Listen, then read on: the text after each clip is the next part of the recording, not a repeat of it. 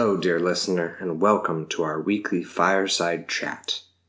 Minus the fire and sides. We're mostly front to front. Yes, very yeah, true. in a, well, any connection between two points in space is a line.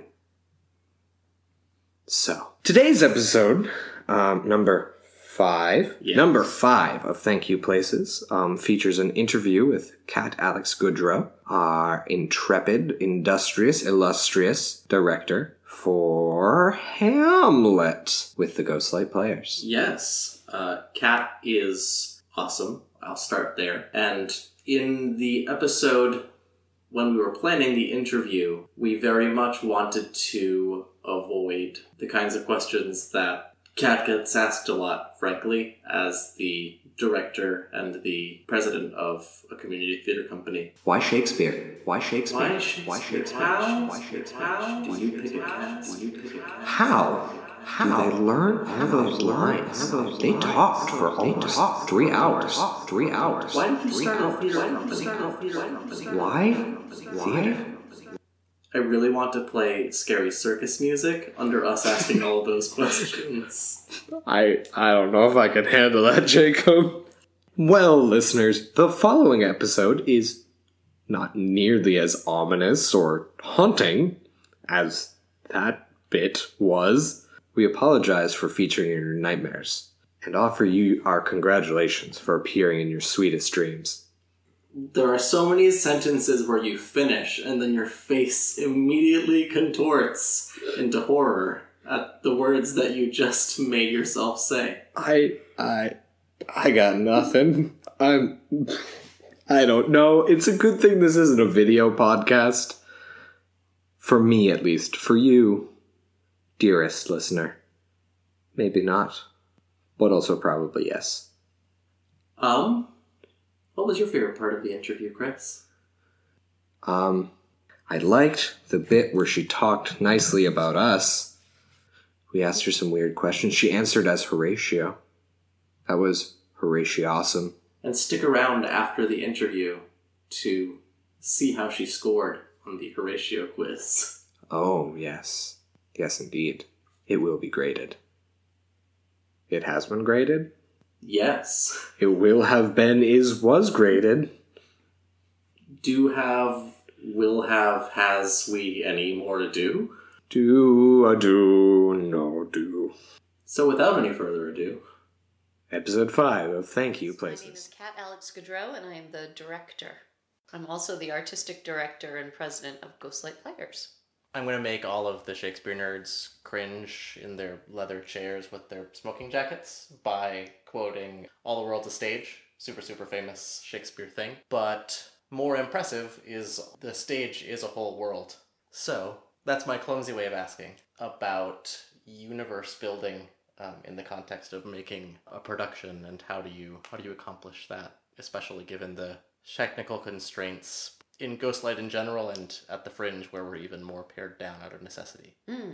So, when we founded Ghostlight, we made a very specific choice to do very stripped down, very simplified technical theater. It's based a lot off the sort of Grotowski method, which is this idea of sort of a, a poor theater, a stripped down theater. And the goal of that was twofold. One, it saves us a lot of money, but it also forces us to focus on the performances. There is no sort of hiding behind the spectacle, there is no dazzling your audience with flashy lights and sets and costumes. It's all about what is happening on the stage. So even though there are times when we do employ set pieces or we do have some fantastic costumes that come from our costume designers, we never rely on that. So this makes it particularly interesting for me to direct Shakespeare in this way. Shakespeare, you know, when he was writing, he was writing for a, a very stationary set, you know,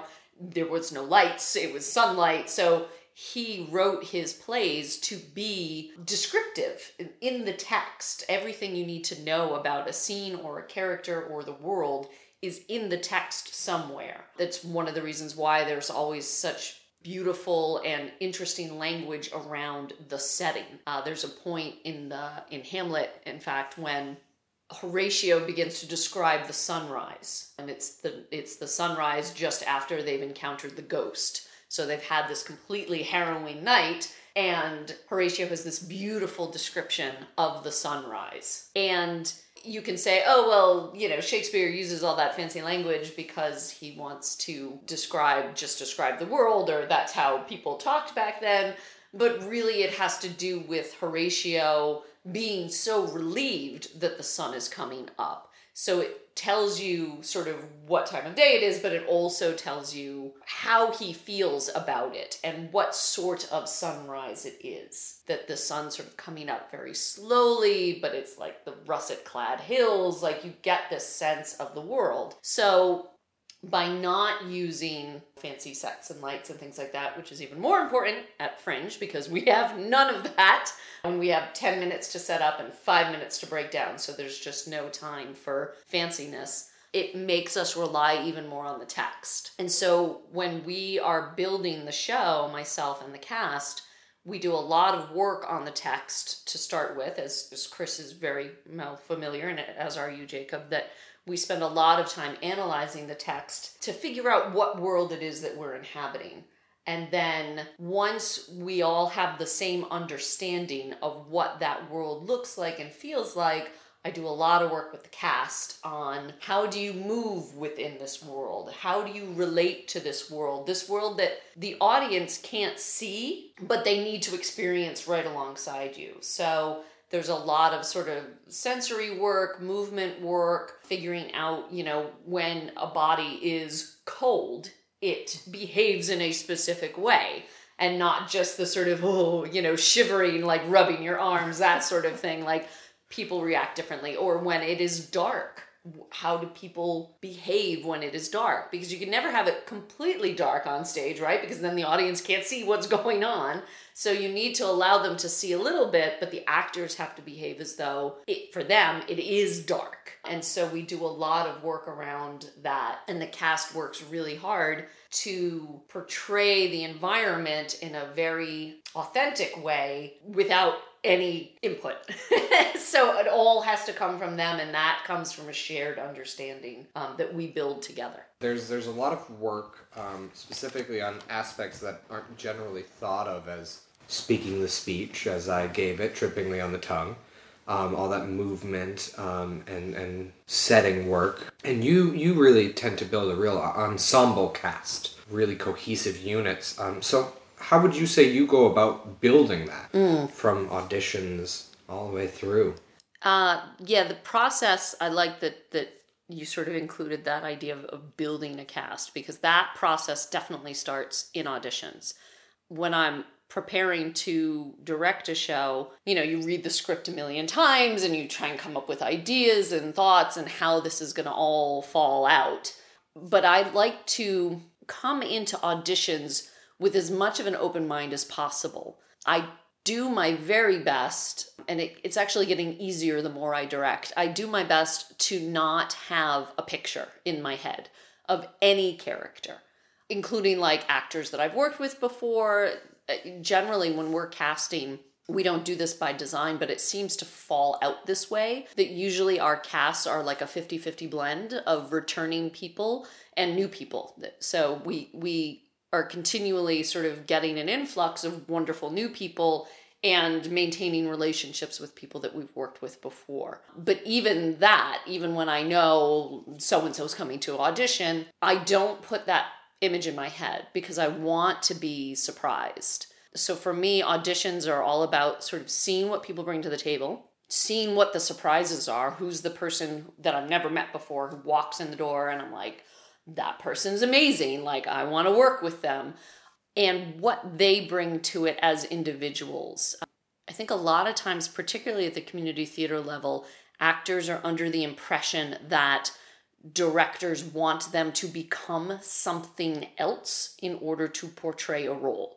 So they are supposed to be, I don't know, sexier or more athletic or more whatever the leading man or the leading woman sort of stereotype is and I never want that. When I cast an actor, it's because I want them and I want their energy and I want their individuality and and their completely unique way of of interacting with the world and the script and the story. So when I'm auditioning people, I'm looking for that. I'm looking to see, you know, who who are you? And then I do a lot of um, I, I put a lot of effort into figuring out chemistry because particularly with the Shakespeare shows, it's an ensemble cast, and I like that small ensemble cast. I like people who can work together, who can, you know, spend hours and hours at a time, you know, in a un- unair conditioned church hall, you know, going through the text and going through the motions and doing all of the hard, hard work that goes into putting on this kind of show. So I do a lot of stuff around, a lot of work around building the ensemble from a point of how people interact and get along and who's going to be the kind of actor who contributes to the cast. Um, not just they're a great actor but they're sort of acting in a bubble. You know they're they're on their own. I want people who are contributing um, into the mix. And then once we get that cast then it's a lot of getting people to know each other and and getting people comfortable working together and realizing that I do want them and their unique way of interacting with with the text. Um, one of the benefits of doing the Hamlet show that we're doing for the Fringe is that the cast is the exact same cast as the Hamlet production from last year. So a lot of that groundwork has already been done, which makes my job a little bit easier. And then throughout rehearsals, there's a lot of that building work, putting people together, doing exercises together, figuring out different ways to approach different scenes, letting actors talk to each other, letting actors talk to me, um, and and empowering them to make choices and make all kinds of choices and make mistakes and say, okay, that didn't work, so let's try something else instead of being tentative or afraid. So it's a lot of sort of giving people permission to do the thing that they really want to do and then letting them do it. Um, so that's a lot of how I approach building a cast. Let the audio record reflect a large sweeping hand motion with that last sentence. Yes, I do. I talk with my hands so much. I'm so sorry. Hopefully, cool. it's coming across in the in the audio. First of all, I just want to mention as a little teaser that that last topic you were talking about building the the cast ensemble and and building it so that people fit together is something we'll talk more about in a later episode with uh, our stage manager Kim Boscheman uh, because she is a guru of such things. She has much knowledge. It's true. She has all the knowledge. And you have to climb a mountain to reach her. yes, that's true too. So, something that we've been talking about all along because it's just glaringly there is just how many things about this production of Hamlet are unique. Uh, it's it's our first time going to a festival, obviously, and our first time traveling abroad. it's our first time revisiting a show we've already done. It's our first time, so Spending this much money. Right. Are...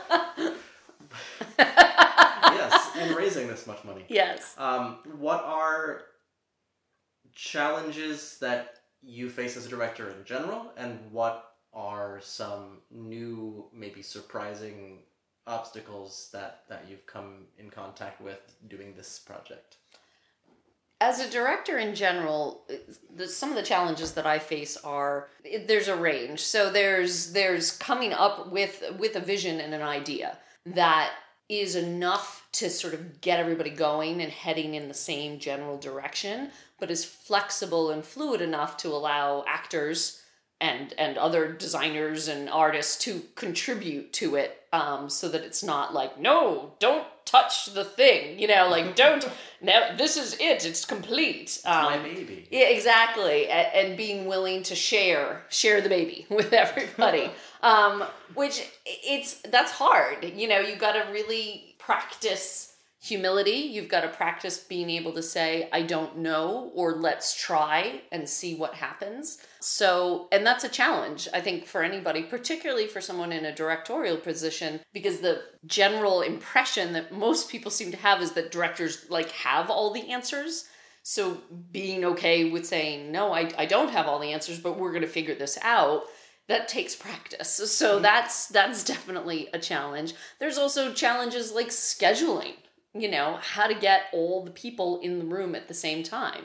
You know, at the community theater level, it's it's really hard. Everybody has day jobs, everybody has some people have night jobs, people have families and lives that go on around this and so carving out the time and figuring out the schedule and what scenes can be rehearsed on which nights. So there's like this whole range of challenges that go from sort of artistic and personal all the way to administrative. With this project in general uh, or, or more specifically with the fringe project the the time constraints the technical constraints and the travel it's like a, adds a whole nother level. Um, we've actually brought on a, a, team of producers for this one, of which you know Jacob, you are you are a member of that team. Yes. So, but we have you know producer in charge of travel and in charge of the cast and making sure that everybody gets where they're going and like luggage arrives and how do we pack the costuming what set pieces can we bring which is basically like almost none you know? Like what props can we bring? And we have found out from our venue we're going to be at the space on the mile um, which is great. It's this beautiful venue. We're incredibly excited. But they have rules about like no liquids. So if you've ever seen Hamlet, there's quite a bit of liquid in it in terms of there's blood and there's poison and like we we can't do any of that now. So like how do we do that? How do you do blood without being able to use stage blood? How do you poison someone with no nothing in the cup? Like how do we make that still feel so real and visceral in the moment for our audience members without those things? And how um, do you get through a production of Hamlet without the famous crotch fruit? yes, yes, that's something that you know we've had to talk with with uh, Quentin about. Is you know, I, I if we're if we have crotch fruit, it has to be fake, so you can't actually eat the crotch fruit. Or he has to commit really hard. yeah. and I don't think we want to poison our our, our, our Hamlet um, right off the bat. So there's all sorts of different challenges that this particular production has. Um, and but on the flip side, it's an incredibly special endeavor. Uh, it's it's as Jacob said, it's the first time we've done all sorts of things, and it's an opportunity to delve deeper into this show with this cast, who are all just exceptional human beings and wonderful actors, which is honestly the the reason why we started looking at this in the first place was we finished our run last year and said it seems so sad like we're just getting started it feels like with this we've just kind of got our our hands wrapped around this thing and now it's over um, and all of these wonderful people who are are there are not a lot of people i would travel with particularly internationally but this this cast and this crew I, I'm very comfortable and excited doing that with these people. So it's it's very special for all its challenges. We'll see how you feel after the airplane ride. Yes, indeed. I'm gonna sleep through the airplane ride. Are you kidding me?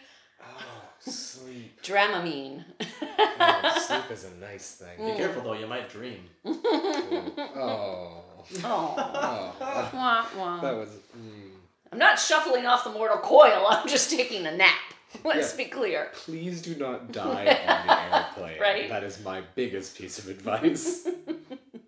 So you mentioned uh, the sort of the idea as jumping point, mm. um, where you you you have to have something in the beginning for everyone to sort of latch onto and then branch off of the mm-hmm. the soil to put our roots into. Mm-hmm. So h- how do you develop a theme like that or an idea for a Shakespeare show? It's really hard. there are some shows, honestly, that are easier when you're talking about, or were easier for me, I should say, in terms of Shakespeare. So, like, the first Shakespeare we did was Midsummer Night's Dream, and we did it in a, a fairly traditional setting because I wanted to highlight this idea of magic in the world and how magic can exist and what it does when you sort of open yourself up to that. So we had fairies with wings and it was all like lots of bowers and and it was lovely. So like that was fairly easy and and Midsummer tends to be a, a simpler show. Um so there are other shows that are harder. Um sometimes I just get an idea like when we did um the Scottish play when we did Mackers it was I just had this idea of post apocalyptic you know, a world that was completely torn apart where everybody had reverted back to tribes, which was basically what the original play, how the original play that time period, that's what was going on in Scotland at the time was it was clans. So I wanted to sort of go back to a time but keep modern elements. So we had handguns and we had, you know, rock music and we had lots and lots of blood and it was a very violent world. And that just kind of came to me as an idea, something I wanted to explore. Um, Romeo and Juliet, when we did that, that actually, we did that with two women in the lead roles and set it in modern times and made it about marriage equality and love and same sex relationships and the intersection of same sex relationships in the church and family and how everybody dealt with that. Um, and that came about honestly from from just going through the script and seeing the line where Romeo says to his buddy um, Benvolio, "Hey, I uh, in in faith I do love a woman," and it's supposed to be a joke in the original script, but I was like, if Romeo's a woman, then that's her coming out to her friend, and what does that do to the rest of the script? So sometimes it's like that. Hamlet has been harder because it's Hamlet. First of all, it's like it's Hamlet. So just like doing it in general was like a thing. Um, and so when we started working through it with the cast, I had seen um, another uh, piece that utilized um, these movable walls in a really interesting way. And it started me thinking about sort of the madness inherent and um, how everybody in this place in Denmark is observed and under scrutiny and the footing is constantly shifting around them. So we started going down this idea of a maze and people sort of interacting with the world in a very sort of uh, not in a straight line, like nothing was in a straight line. And we layered on top of that the mystical elements of not just the ghosts and the sort of supernatural, but also this element of the players. And we took the player characters um, who arrive in the middle of the play and turned them into these sort of meta characters that were engaged in all aspects of this story. Um, and that really grew out of a lot of work with the cast. For this production, actually, I wanted to make it a little more, I don't know, relevant. I don't know if that's the right way to put it, but I just had this idea when I was looking at the new script. So the new script is an hour and a half long. That's basically cutting it in half for time purposes and it compresses everything and makes everything so much more heightened, even more heightened than it usually is. So I was rereading this new script and I thought, everybody is vying for some sense of control in their lives. And the goal seems to be for everybody, even even characters like Ophelia, I think the only exception would be Rosencrantz and Guildenstern, everybody's vying for power and some element of control over their lives. And so I started thinking about what people do when there is a power imbalance and what people do are willing to do in order to gain power for themselves. And that doesn't necessarily mean just like power as in, you know, mm, um, Mephistophelian, like, oh, I'm gonna, you know, screw over this person and I'm gonna raise to power and, you know, not that kind of thing, but even just the power to protect your family. Like Polonius, the father figure in the play, he does an awful lot in an attempt to have the ability to protect his family. So it's not just sort of nefarious power grabbing, although that exists for sure in the story. It's everyone and who doesn't have power. And what does that do? Right? Like, what does that do to people when you are stripped of your power or you never had any power to begin with and you become part of this larger story where people are struggling and battling and doing horrendous things to each other in an attempt to gain more power? What does that do to us as people? What does that do to our society? And I think Hamlet, in some ways, if you're looking at it from that vantage point, is very much a cautionary tale of You know, if you are going to sacrifice your principles in order to have control over other people, this is what ultimately is going to happen. You know, you may you may become king for a while, but at the end of the day, it, it all ends in sort of blood and tears, and and nothing truly good can come out of that.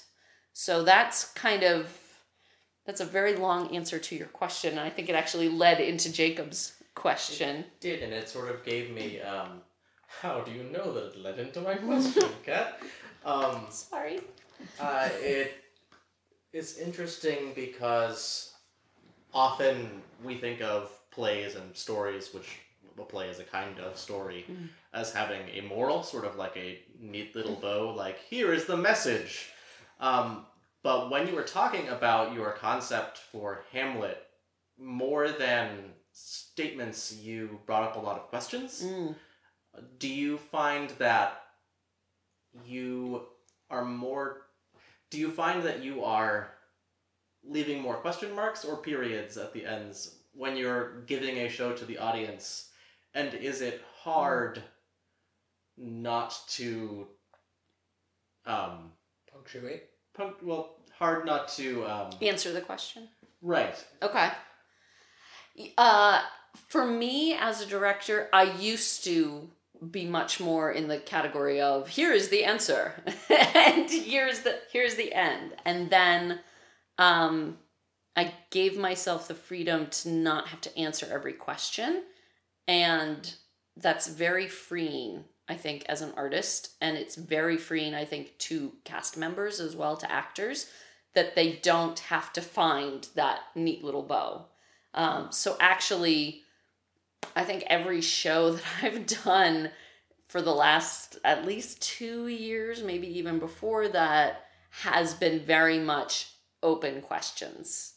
You know, what becomes of this person? Can can love survive? I just finished a show um, that both of you were involved in, um, Love's Labor's Lost, and the the question that we decided to sort of leave the audience with is is can can this one relationship that's genuine in the entire show between Berowne and Rosalind, can that survive? Can that become something real in the face of all of the lies and all of the games and, and all of the the sort of um, disconnects between these two groups of people?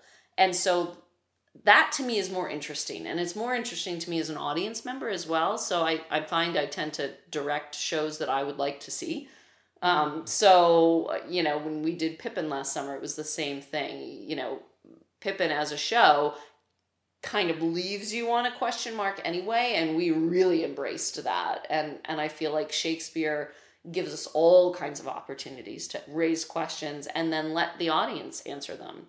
You know, if the show that I am directing sparks any kind of conversation afterwards, you know, whether people loved it, hated it, whatever, if it can spark a conversation and make people talk, and and it doesn't have to be, you know, the answers to the universe, but if it's getting people talking and they're they're looking at things in a slightly different way or having some sort of dialogue about what they just saw and experienced, then I feel like I did I did the thing. I did my job. Um, it's almost like you could uh, end each show with a prompt discuss. Yes. I wish they would. It's one of the reasons why we started talkbacks No, after just, our Shakespeare. Now I'm just picturing Quentin sitting up after dying as Hamlet, going, discuss. And then Que- leaving, questions, and then comments. All right, you may have just heard like the new twist to Hamlet. Congratulations, podcast audience. It's the opposite of zombie Juliet. Um, do we want to play a, a, a game type thing? It's not really a game. sure. It's- We've it's got like a minute. Yeah. Yeah. Yeah. Let's do a lightning round. Okay. Do we want to do the thing as the character or do it from lines from Hamlet? I don't know. Do you know many lines from Hamlet? I, I know I know some of the lines from Hamlet. Yes. Let's do it. Let's let's. You're gonna test my knowledge. Okay. Yeah, let's do it as a character. You can you can test Just my because knowledge. of the, the, the it'll work better if Okay. pick a character. Uh, me pick a character. Yep, any character in Hamlet. Okay. Horatio. All right, Horatio. And you, being you, Kat, and you, the podcast audience, I imagine, are familiar with James Lipton and Inside the Actor Studio. And he had these questions. Oh, There's a set okay. ten questions that. Oh my gosh. So, Okay. um, I thought it would be neat for you who sort of guide the actors to finding the voices of the characters um, could uh, just step inside one of their brains for a moment Sure. Um, and we can we can rattle through these questions with you uh, Awesome. Horatio. We'll see what happens. All right. Number one. What is your favorite word? Russet. what is your least favorite word Duel. What turns you on creatively, spiritually, or emotionally? Philosophical debates at college with my friends in Wittenberg. um, what turns you off and i assume the same adverbs apply I hope. Um, uh, unctuous kiss asses. anyone in particular What is your favorite curse word? Preferably in Latin. Preferably in Latin. you are a classic scholar horatio You're not going to curse in a common tongue. I will. I will go with uh, fie, which has a modern equivalent that I will not use. uh, what sound or noise do you love Uh, uh, running water, waterfalls or rivers. What sound or noise do you hate? Oh, uh, um, uh, church bells. What profession other than your own, um, so other than studentry, which is a word I didn't make up, Mm-hmm. what do you like to attempt? Scholarship. No. Uh, what is it called? Um, uh, horse trainer, Hmm. husbandry. Husbandry. What profession would you not like to do? Politician. Hmm. And finally, if heaven exists, what would you like to hear God say when you arrive at the pearly gates? You told his story well. It's mysterious. If you haven't seen If you haven't seen the show, yes, it, it might be mysterious, but Hamlet's last request to his best friend Horatio is to tell his story. Yeah, I was about to say, that's pretty much a direct paraphrase. Yes. Yeah. I, I, I wasn't I wasn't in earnest. Oh, oh. Well, be Jacob, not Ernest. Listen, we all love the song Who Lives, Who Dies, Who Tells Your Story, just as Shakespeare wrote it all those years ago. I thought you were going to reference the Ernest movies. No, if anything, I would re- reference Oscar Wilde. Do you have any Much better. final thoughts? Any final thoughts? Now I now I do want to like play a game where like people hit me up with quotes and I have to figure out who which character it is from Hamlet just to test my knowledge. But um, oh, so something that's interesting for all you podcast listeners to imagine is that because we're going overseas and we don't really have the option of not performing if somebody gets sick or injured or god forbid there's some sort of emergency we've actually put in place understudies for this performance Poor souls. yes and jacob is one such understudy and actually so am i. And that actually came from last year when we were doing our educational tour. Michelle who plays gertrude got sick one day and couldn't perform. And i was literally the only woman present who could take over the role. So it was uh it was a trial by fire and i decided not to do that to ourselves again this year. So this time we're all around we're actually practicing as understudies. Even better. yeah. One minute please. Thank you, one. And thank you for listening to Thank You Places, hosted by us, Us, Chris J. M. Maloney. and Jacob C. McDonald. Today's guest was Kat Alex Gaudreau, our indus- illustrious, industrious Both director. work. Yeah. Music written and produced by Four Paws. Special thanks to the First Church in Marlborough for the use of their space for recording, and to Jillian and Ariel Zucker. Jillian and Ariel Zuckerman. Close enough. Close enough. This has been a production of Ghostlight Ghost Slayers. Light Slayers. a non-profit, A non-profit theater troupe from Marlborough, Marlborough, Massachusetts. Massachusetts. If you liked what you heard here, You'll, You'll love the other things. the other things we make. Visit www.social ghostlightplayers.com Ghostlightplayers.com Or find us on the newfangled social media at GL GL Players. Slayers. Bye. Ciao. Exit adieu, stage left. adieu, See ya. remember me, or whatever.